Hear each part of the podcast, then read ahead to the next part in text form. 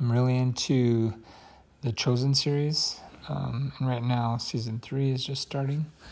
Um, and there's a part in episode two where he's calling the his twelve to go out and preach, and they're getting ready to go. And there's a a scene where uh, they say little James uh, comes up to Jesus and uh, they have a really cool as they're talking, and little James has, you know, kind of his issue with his uh, foot or leg, and is wondering, you know, why he hasn't been healed yet, uh, and now he's being asked to go heal others, and Jesus just explains that it's not a matter of when, if he'll be healed, but when.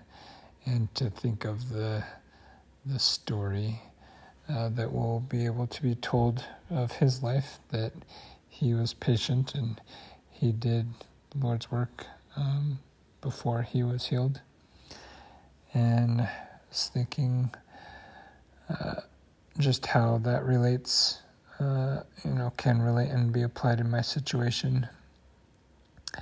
And specifically, the testimony that I bore on Christmas, thinking if I had, you know, received a job offer, uh, how different that would have been, and uh, how that totally changes what you know how I would have said, how it would have come across, um, and things like that.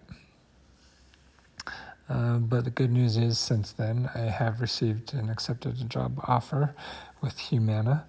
Uh, so that's pretty cool. And I'll be starting that in two weeks. Um,